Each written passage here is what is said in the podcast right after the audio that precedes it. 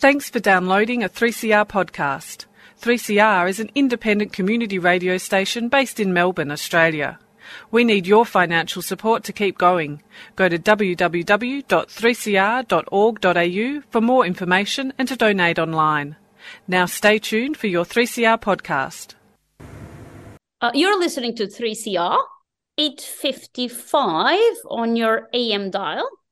And I'm Ines Ippolito, and I am at the Berlin School of Mind and Brain at the Humboldt University of Berlin. Like some food for thought? Tune in to Radical Philosophy with discussions on freedom, happiness, knowledge, evil, and rational argument. With words from Hawthorne, Patman, Jenkins, Hutchinson, Hirsi Ali, and Plumwood. Let's get radical about philosophy.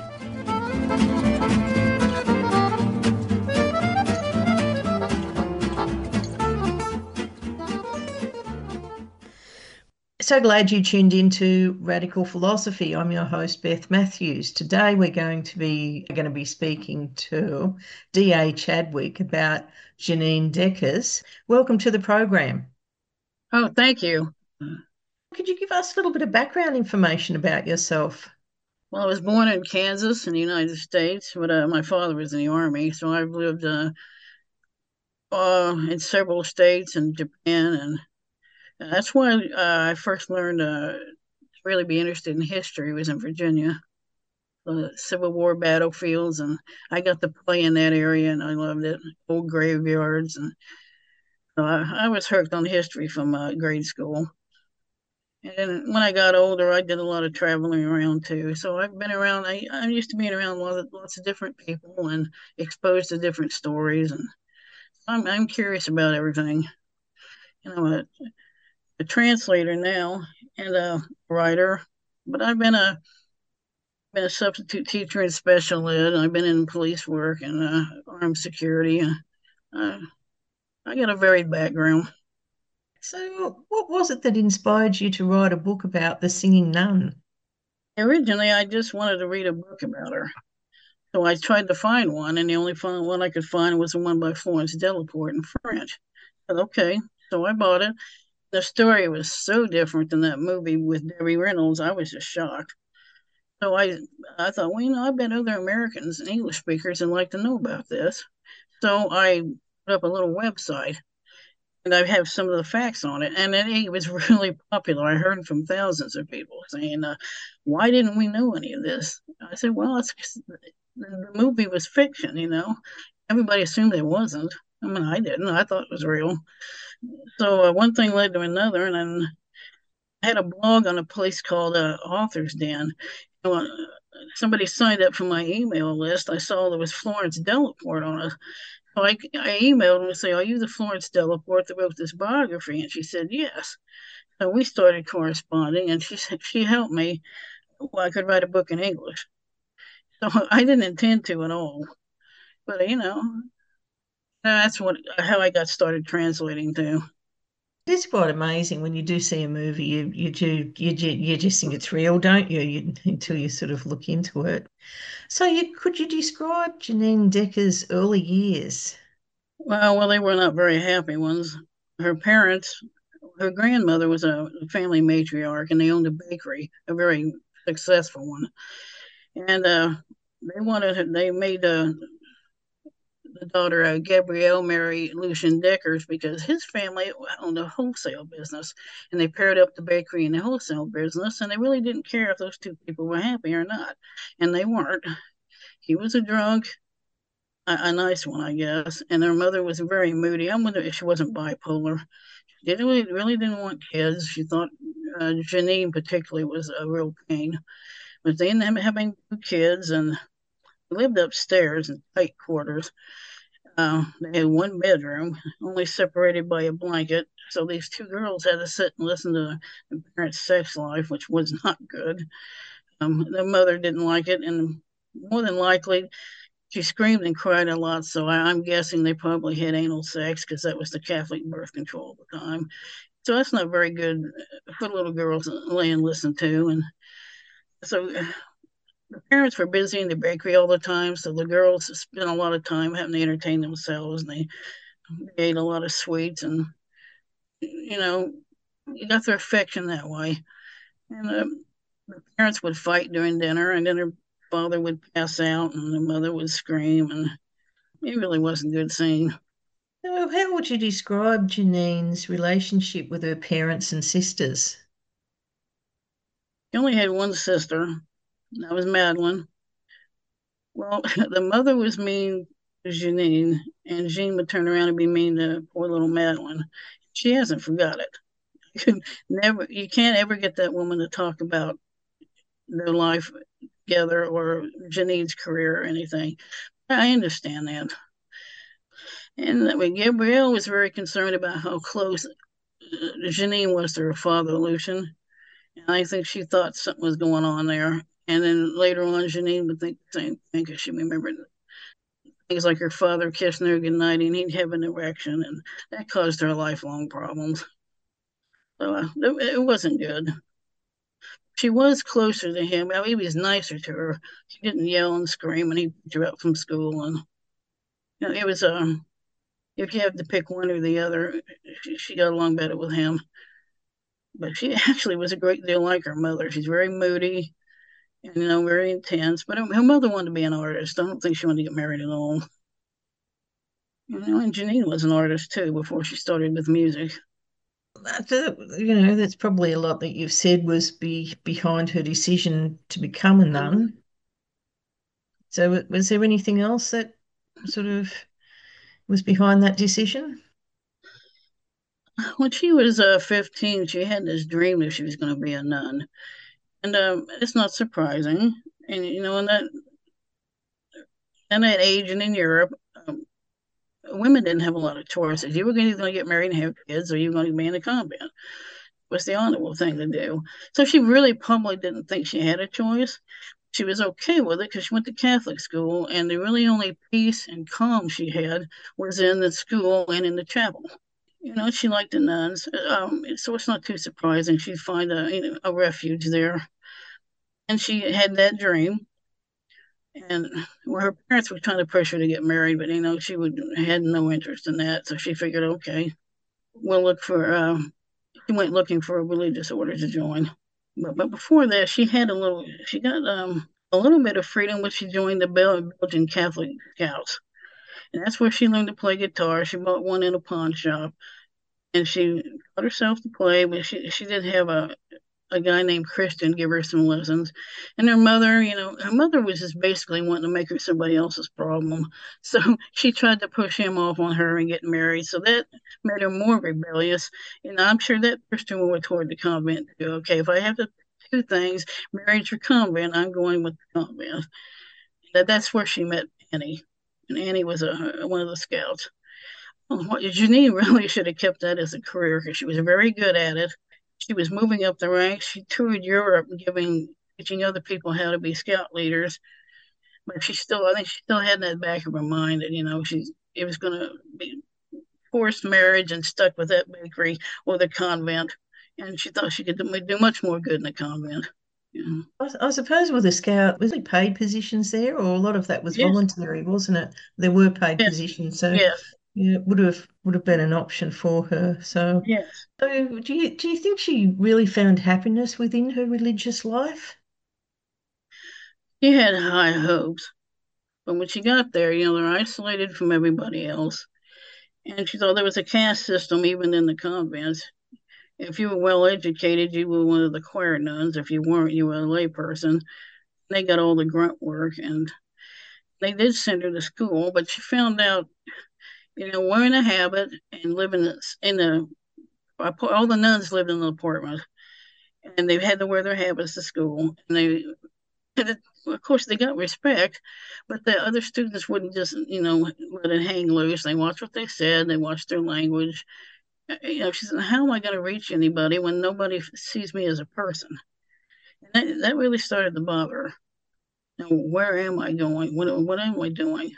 But no, she wasn't. She was ahead of her time. She thought nuns should be in the community, should live among people, and they should dress like everybody else. But she thought of this even before Vatican II. So she was very successful in the beginning of her singing career. How did this affect her? she hadn't had much self-esteem prior to that, so she all of a sudden she's valued for who she is. She's contributing. She's happy. By the time she really got to be a success, she was getting tired of the religious order, and she was already making plans to leave. So she went on a sabbatical, which, you know, you get a year to think about whether you want to stay in or not. And she just, and she wanted to live with Annie. And that was a big part of it too. Okay. She was Sister Smile, and she thought, you know, these are my songs, this is me. But when she left the order, she realized the name Soeur Sourire didn't belong to her, that belonged to the order. The world did not know who she was. The name Jeannine Deckers meant nothing. She was just, Soeur Sourire was a nun. It looked like everybody else. And she thought she would do okay when she got out, because she had all these, she had all these records, she had this fame. No, she didn't. She realized she was nobody. That was a crushing blow. You know, so the religious order did give her a purpose and identity, then they took it away from her. She actually made quite a bit of money out of that, her most popular song, and it all just went to the church, didn't it? Yeah, until she left the order. But they were clever about that. They let her keep the rights to the music in her name. So when she left the order, all the taxes went her direction. It was like, well, she didn't understand that. The convent lawyer and the superiors knew what they were doing. And, of course, the Belgian government caught her no slack at all. So, yes, Dominique was making huge amounts of money. But at first, she was getting all the taxes for it. Because the church wasn't going to get taxed. Well, she couldn't pay that kind of money. And they wouldn't cut her. They wouldn't give her a break at all. And she tried. She really tried. Geez, that's really, really awful. Now, you mentioned before about the film they made on her life. And it wasn't really an accurate portrayal of her life, was it? No, and this was during Vatican II, and they were trying to throw open the doors, because prior to that time, then half the reason she was so popular in the U.S., most people had never been inside a convent. They knew nothing about nuns and religious life. And Ed Sullivan comes along, throws open these doors, and people were just fascinated. Yeah, she went right to the top. You know, and any other time, and this might not have happened. Oh yes, they sort of they made it very happy, didn't they? And they glossed over any of the bad bits. Oh yeah. And this was a time when they were making all kinds of films like this, and they were popular just songs and music, and of course originally they didn't even want the songs going public. That was Philips. They just wanted to make the songs because for the missionary sisters, because that's what she originally did with them. Just sang right through, wrote these little songs, sang them for the nuns. The missionary sisters just wanted to take these recordings back home with them. It's Philips executives that thought, you know, well, hey, wow, we think we can make some money off this. And the only reason the superiors at Fichermont said, okay, this could be a good thing. And they said if it didn't focus just on, yes, she's the one doing the singing, but this is a group effort, and the same thing with the movie. They said the only way they can make this movie if it was not about her. It's just Soeur Sourire, which wasn't Jeannine Deckers. You know, Jeannine really didn't get that at the time. And why would she? Yeah, it could not be about her. That's the only way that they would allow that to be made. You know, then Debbie Reynolds comes along, and it's this really happy, lovely story, and everybody loved it. Even Jeannine, she was pretty impressed that they got somebody that good looking to play her. So, you know, she was all right with it. I suppose it was almost a movie on how she would have liked her life to have been. Yeah. Rather than what it actually was. Now, I think a lot of people don't realise, because when I first saw the singing nun, I just thought, oh, wow, yeah, that was a really nice story. And people don't realise what it was like. And can you describe the circumstances leading up to her death? When they got to it, she tried teaching. She wasn't very good at it. She gave art lessons. She sold paintings. And Annie had a really unique way of dealing with autistic children and had a school. These two women could not catch a break. Annie, you know, it's a bureaucratic catch-22. She had this school. It was very popular. There was a waiting line. But she didn't. She had to have a nurse, social worker, and a certain amount of teachers. And to do that, you had to be accredited. To get accredited, you had to have all that stuff. She couldn't afford to hire all that stuff until she got accredited. So, yeah, she did after she died, which was real helpful. And the same thing with Jeannine. She ended up getting a big fat royalty check. And the Belgian government was, they said they were going to cut her a break. But by then they were dead. So they just decided there was no other way out. I don't know what it would have been either. The friends told them, well, why don't you just move to Canada? If she owed a lot of money, if you owe taxes in another country, they don't let you. They won't let you immigrate. So that really wasn't an option. It was she did a lot of drinking, and well, she tried to get help. She did. She went to all these different weird therapies in the 70s, but they didn't work. They put her in it. She was ended up being addicted to pills, and she drank, and then now she likes sweets, so she ended up gaining weight. And poor Annie, she tried everything she could to work with her. You just, their lives just weren't good, and they just got to a point they didn't see any other way out. And they did try. I don't know what else they could have done either. And then they had an apartment. They had Jeannine didn't know if she had decent financial advice, she had a money that she could have bought her apartment and the whole apartment building they lived in. So she didn't have to get a loan for that apartment. But that agent of hers, Jean Bourdieu, he advised her to do that. So she got in more debt when she didn't need to be. So she was just drowning. So they decided they would just, they got some cognac, and they got some of this Darvon and Duran, and cognac, because they heard cognac would make you sick. And they just took it and laid down, and were found, what, about 3 days later. It was tragic. It didn't have to happen. No, absolutely. Absolutely tragic. And when you think about, I mean, if they hadn't have done that, things came good, didn't they? Sort of financially after they went. Yes, it's if they could have just held on a little bit more, but I understand why they didn't think. They kept trying. Everything they tried fell flat, and they just got to a point they didn't believe it. She even went to Canada and she played in nightclubs. Like, that's when she sang the song "The Golden Pill," which is inspired by her parents' sex life. But it didn't go over. She wouldn't take it as seriously like she wanted to be, because an ex-nun singing about the pill, you can imagine playing in a bar, and it's a shy, quiet woman singing about the pill. Whoever planned that, her manager did not plan that out well. It's not like this woman just gave up. She tried one thing after another. And she painted, she wrote songs, she had music, she tried to teach. She didn't have much control of the classroom, so that career was kind of out. Yeah. And now Annie was really good. I really wish Annie had got taken a little more seriously, because she had a really unique way of dealing with autistic children, and long before anybody else did. They get them to focus on themselves, to be aware of them, because they're not. And she'd have a mirror out in front, and she put the child in front of it, and it worked. And she did puzzles with them, and she could have been very successful if they just given her an accreditation for a school. And she'd have all the funding, and it's just a tragedy all the way around. What can you say about their relationship? Because I realise.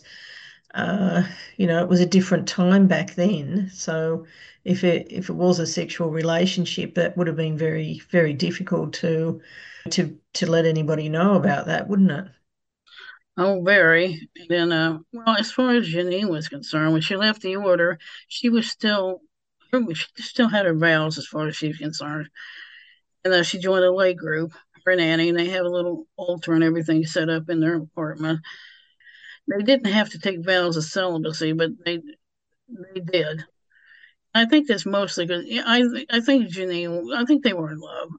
Jeannine just couldn't accept who she was. When you threw that celibacy in there, and hey, I can't. I had to have this vow. I can't do that. Annie, I don't know. I don't know about Annie. She was shy. She didn't have a good childhood either. They were codependent on each other. Possibly, they probably did have a sexual relationship later. Jeannine had some journals that were very difficult to read. I didn't read them. Florence Delaporte did. So you could tell that Jeannine was descending into some mental illness. They were very choppy, hard to read. She had stuff written in the margins. But she did talk about, well, she talked about masturbating a lot. Then she did talk about how they made love one afternoon. And it wouldn't surprise me, no. How difficult was it for you to access all the information while you were writing your book? Very. Yeah, you know, I'm used to America's Freedom of Information Act, and we have access to everything, pretty much.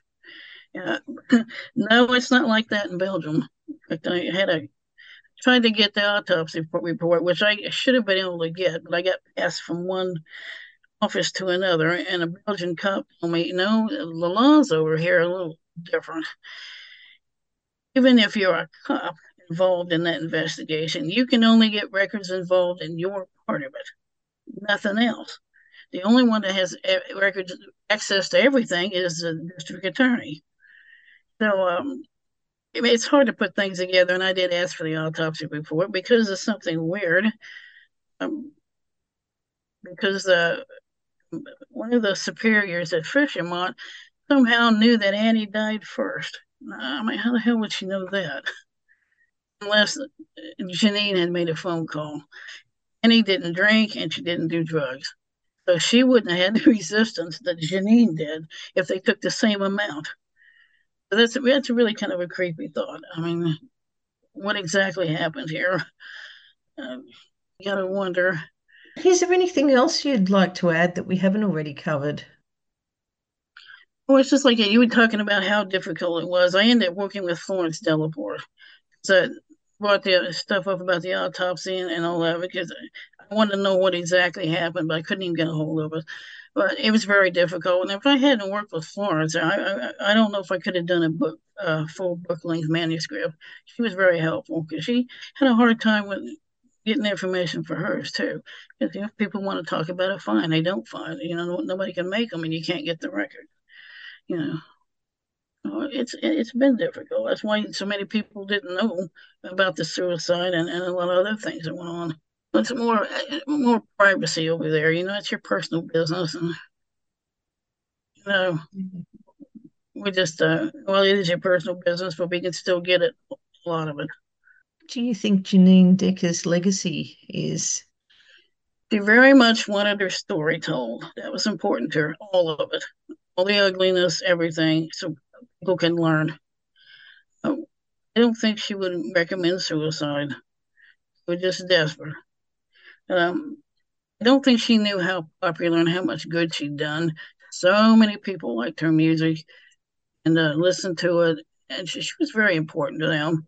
Give them hope. I was one of them. I was a depressed, outcast little kid. Listened to her records all the time. And he just doesn't know what a difference she made. You know, you never know that. So as desperate as life gets, someone don't commit suicide because you don't know who you've affected. You know, everything's connected. And she just didn't realize she had made a lot of people happy and probably saved some people. You just don't know. The tiniest thing can make a difference in somebody's life.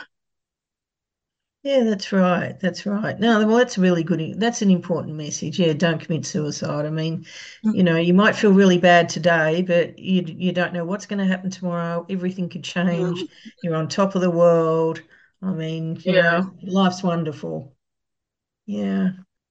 Oh, yes. My my book is called The Singing Nun Story, The Life and Death of Soeur Sourire. It's a very interesting, complicated story, and I think it would do people to check it out and read it. And I hope one day that they'll make a true movie, based on her life. So many people don't seem to know she committed suicide or she went through so much tragedy. People do want to know, and especially Americans. I hear from them all the time. Well, thanks very much for coming onto the program today. Well, you're welcome. Thanks for asking me. And I've been speaking to D.A. Chadwick about Jeannine Deckers, the Singing Nun. Dominique et Nicanique s'en allaient tout simplement aux dieux, pauvres et chantants. En tout chemin, en tout lieu, ils ne parlent que du bon Dieu, ils ne parlent que du bon Dieu. À l'époque où Jean sans terre d'Angleterre était le roi, Dominique, notre père, combattit les albigeois. Dominique et Nicanique s'en allaient tout simplement aux dieux, pauvres et chantants. En tout chemin, en tout lieu, il ne parle que du bon Dieu, il ne parle que du bon Dieu. Certains jours, un hérétique par des ronces le conduit, mais notre père Dominique par sa joie le convertit. Dominique et Nicanique s'en allaient tout simplement aux dieux, pauvres et chantants. En tout chemin, en tout lieu, il ne parle que du bon Dieu, il ne parle que du bon Dieu. Ni chameau, ni diligence, il parcourt l'Europe à pied, Scandinavie ou Provence, dans la sainte pauvreté. Dominique et Nicanique s'en allaient tout simplement aux dieux, pauvres et chantants. En tout chemin, en tout lieu, ils ne parlent que du bon Dieu, ils ne parlent que du bon Dieu. Enflamma de toute école, filles et garçons pleins d'ardeur, et pour semer la parole, inventa les frères prêcheurs. Dominique et Nicanique s'en allaient tout simplement aux dieux, pauvres et chantants. En tout chemin, en tout lieu, ils ne parlent que du bon Dieu, ils ne parlent que du bon Dieu.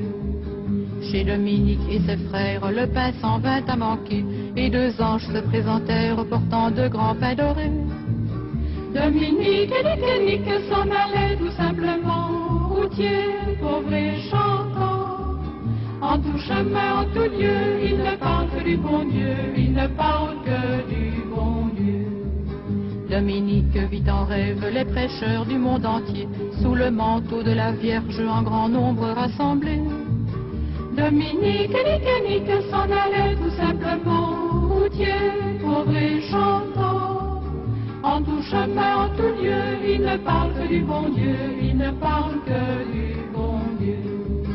Dominique, mon bon père, garde-nous simples et gais, pour annoncer à nos frères la vie et la vérité. Dominique et Nicanique s'en allaient tout simplement aux dieux, pauvres et chantants. En tout chemin, en tout lieu, ils ne parlent que du bon Dieu, ils ne parlent que du